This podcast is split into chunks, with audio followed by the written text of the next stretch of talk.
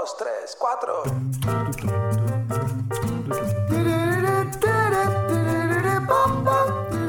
Cada mes me llegan cientos de preguntas, preguntas específicas de cómo mejorar nuestra relación financiera en un montón de aspectos.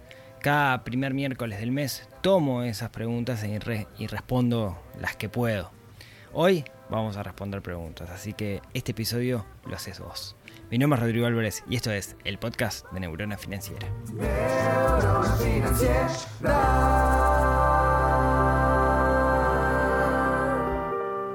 Muy buenos días, tardes, noches para todos. Bienvenidos a un nuevo episodio, primer episodio del mes de Neurona Financiera.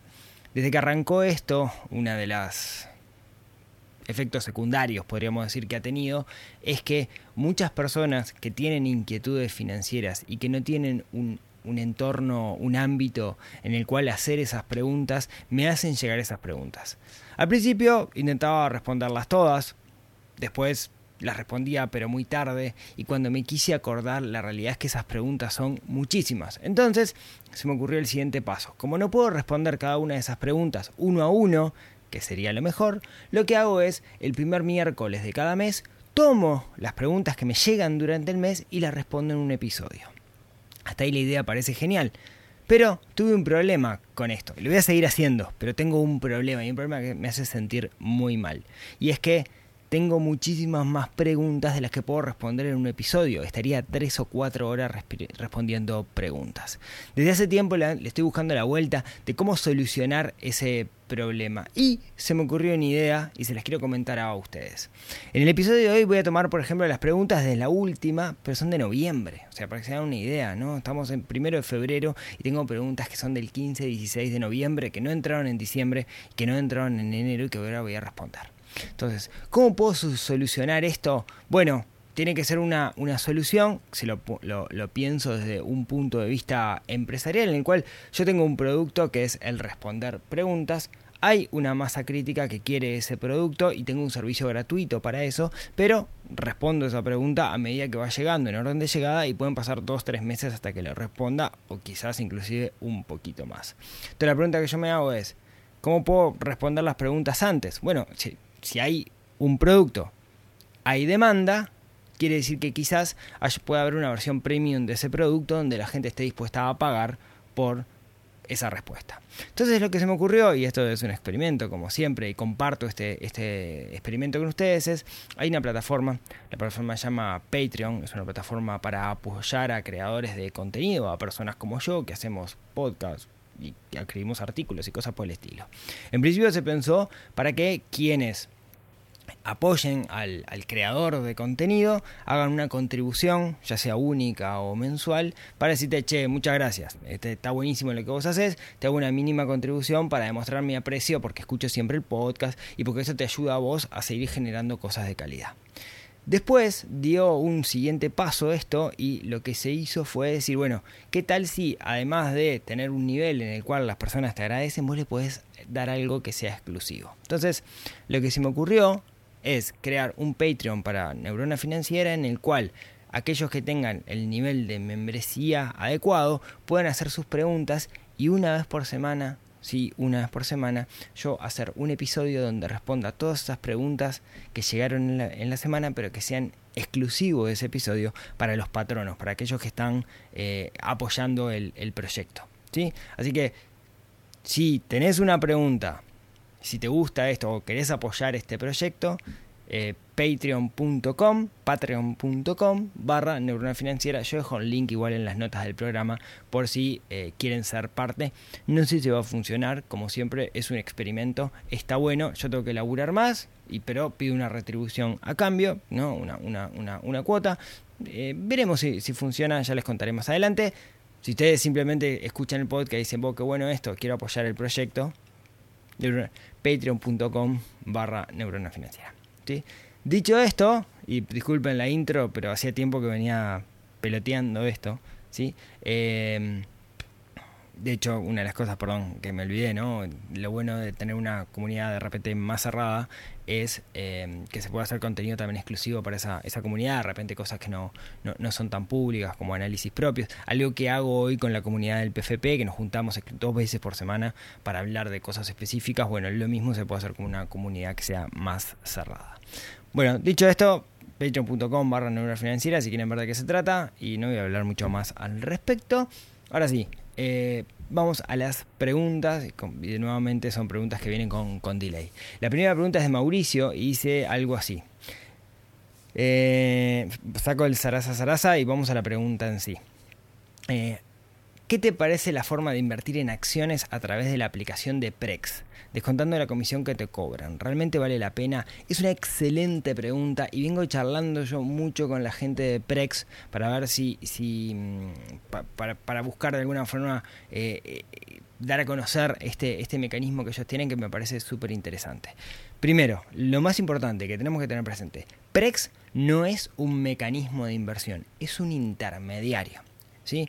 De nuevo, pensémoslo desde, arriba, ¿no? Veámoslo desde, desde, desde lejos, miremos el bosque y no el árbol. ¿Qué tiene Prex? Prex lo que tiene es un neobanco que tiene un montón de usuarios cuyos usuarios tienen dinero colocado en Prex tal cual fuera un banco. Lo vemos como una tarjeta prepago con un montón de servicios, pero es mucho más, es un banco en sí mismo, lo que se llama un neobanco. Digo neobanco porque no tiene una sucursal, es todo digital. Entonces, le quiere dar la posibilidad de invertir a sus eh, eh, a la gente, a sus clientes, la gente que tiene el dinero ahí adentro. Entonces, un camino que encuentra es decir, bueno, uno podría invertir en acciones y usar Prex como herramienta para invertir en acciones. Para hacer eso, Prex pasó por un largo camino para que el Banco Central lo autorizara a hacer esto. Se tuvo que aliar aliar también la palabra, con un asesor de inversiones de Uruguay muy reconocido, que es la gente de Beca Advisor, con quienes yo tengo una gran relación y los respeto muchísimo porque son súper serios, además de que soy cliente de ellos pues, a ese nivel de, de confianza. Y juntos lograron la habilitación para que dentro de la aplicación de Prex tú puedas comprar acciones. Pero ¿qué es lo que hace realmente? Lo que se hace realmente es, se abre una cuenta a tu nombre ¿sí? y eso es sumamente importante, porque es una cuenta tuya, en un broker que se llama Drywall que está en Estados Unidos. O sea, yo no estoy invirtiendo en Prex, sino Prex es un mecanismo para abrir una cuenta en Drywall en Estados Unidos que está recontra regulado. Y cuando yo opero en realidad desde la aplicación de Prex comprando o vendiendo acciones, lo que se está haciendo es comprando una vendiendo, vendiendo una acción a mi nombre en esa cuenta que está en Estados Unidos. ¿sí? Entonces, de nuevo, Prex no es el mecanismo de inversión, sino es un intermediario. Esa cuenta puede tener hasta 15 mil dólares, más de 15 mil dólares, digamos, ya quizás convengan otros mecanismos de inversión. La forma en la cual se cobra es un porcentaje sobre el monto que nosotros estamos invirtiendo. El mínimo me parece que son 10 dólares. Se pueden comprar fracciones de acciones y tiene un montón de cosas que son sumamente interesantes. Me parece un excelente camino para empezar a meternos en este mundo de la bolsa. Eso sí, no quiere decir tenemos, es renta variable, ¿no? No quiere decir que compres una acción y vaya a crecer. Ahí donde viene el análisis que tenemos que hacer para ver qué es justamente lo que compramos. No, es magia. No es, ah, Prex me hizo perder plata. No, de nuevo, Prex es el intermediario y es nuestra decisión y es donde debemos capacitarnos de cuáles son las acciones que tenemos que comprar. A mí me gusta Apple y Apple viene creciendo en el largo plazo desde siempre. Bueno, perfecto. Compro acción de Apple o compro una fracción de una acción de Apple, ¿no? De eso se trata. Me parece una muy buena opción, me parece que a medida que se popularice puede, eh, cualquiera hoy puede comprar una acción desde, nuestro, desde el celular. Me parece genial que se haga esto. Estamos años luz de como estábamos hace cinco años, que para poder comprar una acción era sumamente complejo, dependíamos de intermediarios, etcétera, etcétera. Así que dedito para arriba para lo que está haciendo Prex y está bueno porque me parece que va en el camino de democratizar las inversiones, que es algo en lo que yo vengo trabajando en lo personal y junto con el Club del Inversor desde hace muchísimo tiempo. Bien, así que Mauricio, eh, espero haberte respondido la, pregunta. Eh, vamos con la siguiente pregunta que es de Carla. Y Carla dice, quería consultarte porque tengo un dinero ahorrado en un plazo fijo en un banco y no sé en qué invertirlos. ¿Qué me aconsejas? Gracias. Bien. sabes que no voy a responder esa pregunta porque en qué invertir el dinero depende de un conjunto, de, un, de, unos objetivos propios y creo yo que no se puede generalizar. De hecho, tenerlos en un plazo fijo ya en un banco ya es un tipo de inversión, una inversión conservadora, que no tiene mucha liquidez, pero es una inversión en sí misma. Ahora, ¿en qué podrías invertir ese dinero? Depende. Hay cientos de instrumentos, cientos de estrategias y no hay una respuesta correcta. Para dar una respuesta correcta lo que tenemos que hacer es estudiar cuál es tu situación actual, cuáles son tus objetivos de inversión, cuál es el plazo que tenés para llegar hasta ahí, cuál es el nivel de riesgo que puedes correr con ese dinero y en función de eso podemos ver una cartera de mecanismos. Pero no se puede hacer una respuesta genérica a esta pregunta. Por eso yo insisto siempre en que debemos capacitarnos para tomar nuestras propias decisiones de inversión y no eh, depender de asesores que muchas veces tienen conflictos de intereses, porque ese mecanismo de inversión que te van a sugerir también cobran comisión por hacerlo y es interesante saberlo. Bien, así que Carla, lamento no puedo responder esta, esta pregunta. Vamos con la pregunta de Chama, de Nicolás Chamorro, que viene de Paraguay. Eh, la leo medio rápido porque es larga. Te escribo de Paraguay todos los miércoles al pendiente de tus episodios. Gracias por el contenido de valor. Eh, no suelo hablar mucho de las oportunidades de inversión que no sueles hablar mucho de las oportunidades de inversión que existen en Paraguay, así que sería bueno traer el tema sobre la mesa, aunque sea un poco. Te pongo mi caso de duda para analizarlo junto. Ahí va, sí, paréntesis. A mí me gusta hablar de, más de la práctica que de la teoría entonces me cuesta mucho, eh, independiente de lo que es sistema financiero internacional, hablar de inversiones locales en países en los cuales yo no resido o no tengo experiencia. De repente podría hablar un poquito más de Argentina, porque estoy al lado, porque consumo muchas cosas de Argentina eh, y, tengo muchísimos amigos y, y, clientes que están en Argentina, entonces puedo hablar de la temática. Paraguay, si bien he ido muchas veces, trabajé en Paraguay y tengo grandes amigos, me falta como mucho conocimiento. Quizás esa sea la, razón principal por la cual no hablo tanto de, Paraguay, que es un mercado muy similar al mercado uruguayo, de hecho. Vamos con esto. Eh, en Paraguay tenemos muchas casas de bolsa ofreciéndonos la posibilidad de invertir en ellas con alternativas a los CDAs de los bancos o los fondos de las cooperativas. Digamos que las más famosas son Cadiem, Avalon, Base Capital, muy peleadas entre cada uno. Eso es gusto a elección. Mi consulta es, en vista de que estas entidades no están respaldadas por el BCP, Banco Central de Paraguay, es decir, que no hay una garantía de devolución de dinero ante cualquier suceso y uno quiere acceder a estos fondos tanto para destinar un porcentaje de los ingresos como más importante efectuar compras, sean bonos o acciones, y disponer un fondo que te permita generar un interés compuesto, ¿es preferible dividir el capital entre estas dos de estas entidades minimizando el riesgo? Que es poco pero nunca se sabe, o es preferible tener todo en un solo lugar y dentro de un mismo fondo para aprovechar el total de dinero por un único porcentaje. Cuando digo todo en un fondo me refiero a todo, fondo de emergencia, ahorro, regalías, intereses generados, considerando que el fondo tenga un plazo de rescate de 24 a 48 horas sin comisión. Resumiendo mi pregunta, para el caso de estas casas de bolsa, ¿es mejor, mejor, tener todo en un solo lugar o es mejor colocar el dinero en distintos lugares e inclusive en distintos fondos? En los papeles, la rentabilidad tendría que ser la misma en caso de que las casas de bolsa tengan igual de, igualdad de condiciones, mismo porcentaje de interés, misma calificación de riesgo, mismo costo administrativo. Pero quiero saber tu opinión en general. ¿Cómo lo tenés vos? Desde ya, muchas gracias, un abrazo chama. Perfecto. Buenísima la pregunta, es buenísima, la hemos conversado con la comunidad del PFP en varias ocasiones. Como vos bien decís, cuando yo invierto en un mecanismo, cuando invierto, cuando voy a invertir, usualmente tengo dos grandes riesgos. Mirado mirado así con, toma con pinzas esto, ¿no? He mirado con un ojo cerrado. Tengo el riesgo de la inversión en sí misma y el riesgo del intermediario. Por ejemplo, yo invierto por una casa de bolsa en una acción de una empresa, tengo el riesgo de que la empresa se haga bolsa, entonces perdí mi dinero, o, perdí dinero o bajó la cantidad de dinero que tenía invertida, o tengo el riesgo de que el intermediario un día se vaya a vivir a las Islas Maldivas, que no tiene extraditación. Entonces, esos son los dos grandes riesgos que yo tengo que analizar. Bien. con respecto a el segundo riesgo, el intermediario, quien un poco quien nos protege es el Banco Central. ¿no? Los bancos centrales regulan los mecanismos de inversión. Ahora, si yo, por ejemplo, invierto en un broker que está en otro país, por ejemplo, Interactive Broker, para el Banco Central del Uruguay o para el Banco Central de Paraguay, yo estoy haciendo algo que no está regulado.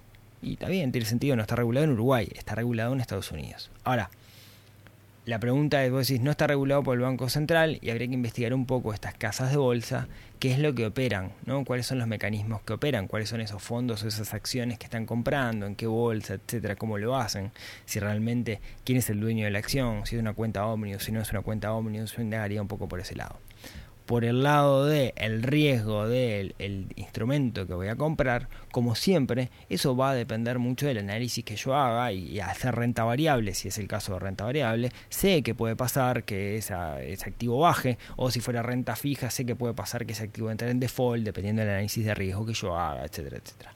A lo que voy es, a tu pregunta, la realidad es que si yo divido en X, en N, N agentes para invertir, y todos los agentes me generan la misma rentabilidad o similar rentabilidad, no voy a tener problema, voy a tener más costo de administración, pero en términos de ganancia, como vos bien decís, la probabilidad va a ser la misma y lo que voy a hacer ahí es reducir el riesgo porque estoy jugando con varios agentes al mismo tiempo. De hecho, yo hago eso, digamos, ¿no? Yo, yo tengo, eh, en particular mi portafolio de inversión, tengo hoy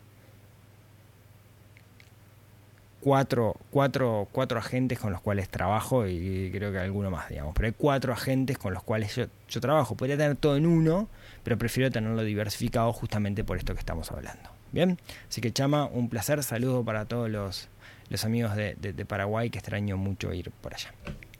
Vamos con la siguiente pregunta. Esta pregunta es de... Em, no sé de quién es. De Paloma. De Paloma, ¿qué dice? Eh, eh, eh. No tengo una consulta, bien, arrancamos bien, sino una propuesta de que hables de los seguros, seguro de vida, de auto, de casa, de salud, etcétera. ¿Cómo hacer para no caer en tener eh, gastos grandes en seguros? ¿Cuál es la mejor estrategia para pagar lo justo y el servicio necesario dentro de un seguro? ¿Cómo saber si todos los adicionales que te ofrecen son necesarios o no? Hay mucho para hablar de esto, también contarles a la gente cómo funcionan los seguros. Me he dado cuenta que muchos como yo no saben cómo funcionan, solamente la gente los contrata porque la gente contrata seguros. Es excelente la pregunta, da para armar un, episodio. Em, tengo, tengo ahí un, tema, es tengo una hermana que es corredora de seguros, entonces yo más o menos sé cómo funcionan los seguros, pero, pero más o menos sé, porque toda esa parte de mi cerebro de entender cómo funcionan, le tengo una confianza ciega a mi hermana y le digo, Maca, solucioname esto, y ella me dice qué es lo que tiene que hacer y yo le creo, cosa que está mal. Pero sí es interesante ver que los seguros son probabilidad.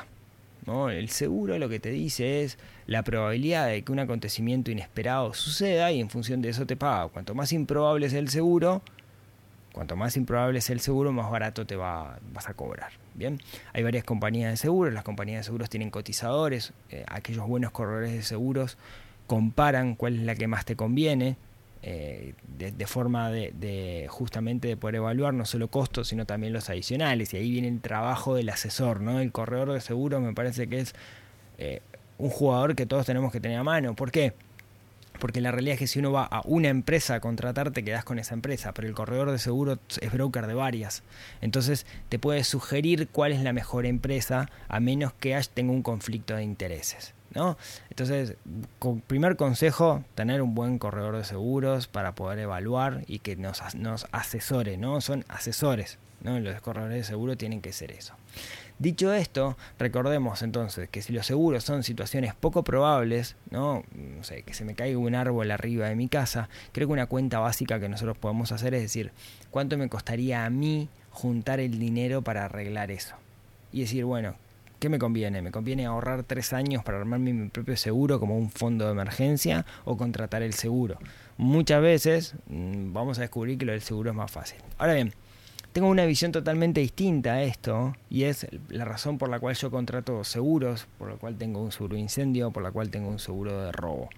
Y es cuando nosotros compramos un seguro, lo que estamos haciendo es satisfacer una necesidad básica que tenemos y para muchos es más fuerte que para otros no, que es la necesidad de seguridad. Yo cuando era chico sufrí el hecho de que un día entré a mi casa, chico, 20 años, entré a mi casa, vivía con mis padres, me llamó mi madre llorando, desesperada, porque habían entrado ladrones y habían vaciado la casa. Y me pasó. Desde entonces, mi recuerdo es que mis padres siempre tuvieron esa obligación, se sintieron violentados y siempre tuvieron necesidad de estar en la casa. Básicamente ese acontecimiento los, los ató. ¿sí?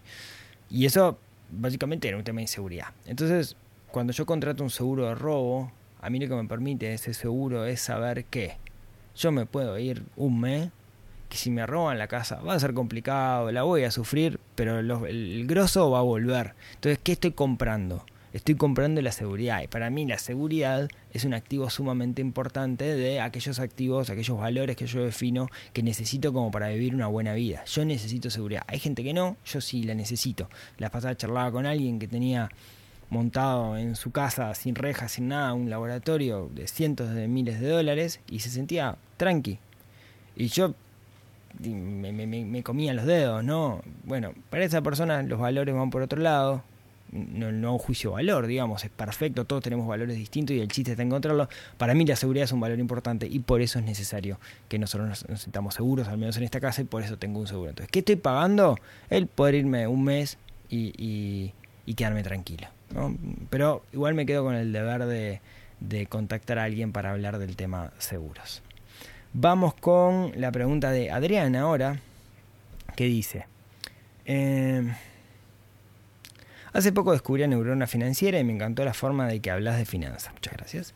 Es por eso que me despertó la curiosidad y comencé a investigar por mi cuenta y di con una página de seguros de retiro, en la cual se ingresa por 200 dólares al mes que se pagan a través de la tarjeta de crédito. Pero la particularidad de esto es que se encuentra ubicada en las Islas Caimán y ahí es donde se me prendió la luz de alerta y se me ocurrió consultarte antes de actuar a ver si es viable ese negocio o es una estafa más que se encuentra en internet. Desde ya agradezco tu tiempo y tu respuesta. Bien, estamos hablando de Investor Trust. ¿sí? Lo decía por ahí en el subject del, del correo. ¿Qué es Investor Trust? Investor Trust es una suerte de seguro en la cual se te debita la tarjeta de crédito un monto, por ejemplo 200 dólares por mes, y se invierte ese dinero durante un periodo de tiempo, ¿sí? una cierta cantidad de años, 10, 15, 20 años, en el SPY 500. ¿Qué es el SPY 500? Las 500 empresas más grandes de Estados Unidos que cotizan en bolsa, hay un ETF que acompaña y lo que hace esto es un ahorro forzoso. Es una, una inversión forzosa, ¿no? Es como una especie de seguro en el cual a vos 200 dólares te debitan todos los meses la tarjeta de crédito, con eso se compran unidades del SPY 500 que va creciendo a lo largo del tiempo. Dependiendo que hayas elegido 10, 15, 20 años, vos podés retirar el capital. ¿En qué se diferencia esto de comprar el SPY por uno mismo? Básicamente en dos cosas. La primera, te viene la tarjeta de crédito, entonces no dependes de tu voluntad. Y miren que depender de la voluntad es sumamente eh, eh, difícil. Uno podría decir, yo compro todos los meses 200 dólares en SPY 500. Y lo otro que tiene de bueno, además de ese ahorro o inversión forzosa, es que te dan un seguro. Y en el caso de que vos te vayas, vayas a retirar el dinero de acá a los 10, 15 o 20 años, el periodo que vos seleccionaste, ellos te garantizan que no vas a perder. Eh, ¿Qué quiere decir con esto? Si por alguna razón el, el SPY 500 se va a pique, ¿no? Y, no sé, vos en el total del periodo eh, ingresaste, voy a poner un número, 10 mil dólares, y la evaluación de esos 10 mil dólares en el SPY 500 en este momento son 9 mil dólares, ellos te van a pagar 10 mil. Dependiendo el plazo de años, ¿sí? de los, de los 10, los 15 los 20 años, es que inclusive es un poco más. Te dicen, te pago un 5% arriba como seguro o el valor. De nuevo, es un tema de probabilidad, la probabilidad del SPY 500 tiende a subir, entonces la probabilidad de que eso pase es muy rara, pero ellos te lo aseguran. Es verdad que, que la compañía está registrada en Islas Caimán. También está, si no me equivoco, como que el, seguro en sí está en, en, Costa Rica, sí, creo que en, Puerto Rico, ahí va. Está en Puerto Rico, recordemos que Puerto Rico es un estado asociado a Estados Unidos, entonces tampoco está, es tan eh, eh, raro que esté en Islas Caimán. Al final del tema es un tema impositivo y hay muchos actores del mercado acá en Uruguay súper conocidos eh, que lo que hacen es distribuir este producto. ¿sí? Y son gente que hacen un buen research y no se van a ensuciar las manos. Por ejemplo, ya hablaban hace un ratito de la gente de Beck Advisor. Beck Advisor es distribuidor de Investor Trust y tengo la certeza, siempre es difícil hablar de certeza de tercero, pero los conozco y son muy buena gente que si ellos venden esto, es porque no solo lo usan ellos, sino que además eh, hicieron el research adecuado. Así que yo, yo, yo, Rodrigo, de nuevo esto no es una recomendación de inversión, pero yo, Rodrigo, sería un producto que si no tuviera la disciplina de invertir por las mías, ¿sí? lo haría. No entra en mi sistema de inversión, porque mi sistema es distinto, yo tengo un sistema armado y, y eso lo hago yo ahorrando algunos costos, pero me parece que es interesante en particular para los que no saben o no tienen la disciplina de hacerlo. Bien. Así que bueno, Adriana, espero haberte respondido la, pregunta.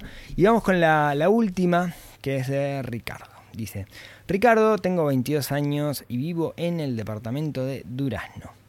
Eh, te conocí en un evento de Genex por allá del 2019 y te sigo desde entonces en el podcast. Bueno, actualmente trabajo en una empresa de tecnología de Montevideo de manera remota, curso facultad en una universidad privada que me consume más de la mitad de mi sueldo. Pero tengo pensado quizás cambiarme la UTEC de acá, que es gratis. Actualmente tengo un ahorro en sueldo del Banco República Oriental del Uruguay, que son 3.500 pesos por mes, el cual vencerá en tres años. Eh, el plazo es a tres años, perdón, y el año siguiente dándome un total aproximadamente de 100 mil pesos más intereses, lo cual tomaré como mi fondo de emergencia, el cual no sé dónde me es conveniente colocarlo, si en el BHU, en unidades indexadas, en el Fondo Centenario de Gletir. Em, el fondo de emergencia, ¿cómo se sigue alimentando una vez que lo creamos? Me refiero a la proporción. Bueno, para, ya contesto esa pregunta. El fondo de emergencia tenemos que definir el tamaño y intentar mantener ese tamaño a lo largo del tiempo. ¿Qué pasa si por alguna razón nosotros tenemos que usar el fondo de emergencia? Tenemos que tener que volver ese tamaño. ¿Por qué no puede crecer ad eternum? Porque en realidad tampoco nos sirve mucho tenerlo solo en el fondo de emergencia, sino que el, el, el, superávit que nosotros tengamos después que lo tenemos lleno debería utilizarse a la construcción de un plan, ¿no? a la inversión, ya sea un plan para conseguir algo ahorro, digamos, específico con un objetivo o eventualmente ahorro pensado en retiro o inversión en largo plazo. Bien, entonces, mi pregunta es la siguiente. Ganando en mano aproximadamente 33 mil pesos, ¿qué te parece más sabio para mi edad? 22 años. ¿Smart Saving de Polié o quizás ahorro estratégico de Gletir? Pero quiero desde ya ir pensando en que en algún momento me voy a jubilar, cuanto antes mejor, y viendo cómo está la cosa con el BPS, no sé cómo va a ser eso cuando yo tenga la edad suficiente. Bien, me parece excelente lo que estás haciendo en el sentido de hay una jubilación, quizás venga, quizás no, pero estás armando un plan B. Bien. Eh, a su vez, Quiero buscar la manera de aumentar mi capacidad de ahorro, ya que como te digo, con la facultad se me va mucha plata y mi idea es poder en los próximos años comprar un terreno en el este para poder trasladarme y hacer mi vida allí como vos. Ah, qué lindo. Estoy pensando en completar mi trabajo con una empresa de instalación eléctrica, ya que soy electricista de UTU, pero no sé si es un negocio escalable o no. Supuestamente las proyecciones de ingresos en el sector TI son grandes, pero a mí me gustaría actualmente poder ganar un poco más para poder acceder a esa compra de terreno que te menciono, más los ahorros para la jubilación. Perdona lo extenso y quizás particular de mi caso, pero es que me siento en un cruce de caminos, que no sé para dónde agarrar, porque siento que si bien soy joven, se me está yendo la vida sin tomar acción y cuando quiera agarrar ya va a ser tarde. Como bien sabes, más años de interés compuesto, mejor. Bien, perfecto, acá maté una hormiga. Em, estaba grande, no debería estar acá adentro. Bien, eh, está espectacular la, pregunta y es como un caso bien, bien, bien, bien completito y me gustan mucho los detalles. A ver, algunos, algunos puntos en particular. Eh, podemos, hablar, podemos hacer un podcast específico con esta pregunta, pero no, algunos puntos. Creo que estás ganando poco dinero para trabajar en la industria de la tecnología. ¿sí? Si me decís que estás ganando en mano aproximadamente 33 mil pesos, no sé cuánto te falta para recibirte, pero me parece que en la industria se está pagando más. Entonces, quizás la mejor inversión que puedes hacer en este momento, está bien que tengas el hype de decir hay que invertir, hay que empezar antes, sí es cierto, pero la mejor inversión a veces que uno puede hacer es la capacidad para poder generar más ingresos, para poder aportar más valor. Si vos me decís, me voy a cambiar de una universidad privada a la UTEC, la pregunta que yo me haría es, ¿para un empleador le pagan más a alguien recibido de la universidad tecnológica o le pagan más a alguien recibido de una universidad privada? ojo, porque capaz que lo que vos estás gastando en la universidad, si lo vemos de un punto de vista estratégico, capaz que es una mejor inversión que lo que puedes sacar de rendimiento en Smart Saving de Poly Online, que al final es el SPY 500 o el fondo estratégico de, de, de ¿sí?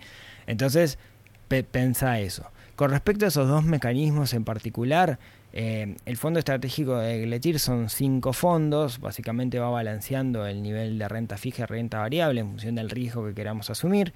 El último fondo, el, fondo... Eh, no me acuerdo cómo se llama, pero el, más riesgoso es el que es equiparable a Smart Saving de Polier. Hay algunas diferencias de costos, pero básicamente los dos buscan empatar el SPY 500. Vuelvo con la pregunta anterior, es bastante parecido al, Son competidores, digamos, del Investor Trust, y ahí hay que ver un poco la estructura de costos y el tema de los seguros, pero básicamente buscan eso. De nuevo, a mí me parece que la mejor inversión que puedes hacer vos es en vos mismo hoy por hoy, justamente para aumentar tus ingresos y apalancar en el futuro eso que estás buscando. Yo, en términos generales, siempre que viene alguien que es muy joven, que escuchó podcast, leyó libros, vio videos y que está con muchas ansias de invertir y no saben qué, mi consejo es, es cierto, el largo plazo es buenísimo, pero invertir en vos mismo y en tu capacidad de generar ingresos me parece que puede ser eh, quizás la mejor estrategia para justamente el día de mañana sí poder empezar a, invertir y hacer la diferencia. Entonces, pensá qué acciones puedes hacer vos hoy para aportar más valor y que te paguen más por ese valor. Bien, y esa fue la, última. Espero, eh, Ricardo, haberte eh, respondido y, que, esto, digamos, te sirva.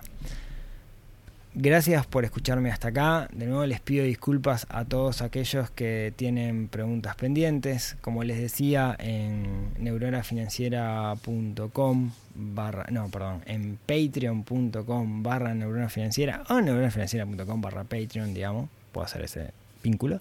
Eh, van a encontrar entonces que tengo un super podcast secreto en el cual respondo todas las preguntas una vez por semana que se escucha directamente desde, esa plataforma.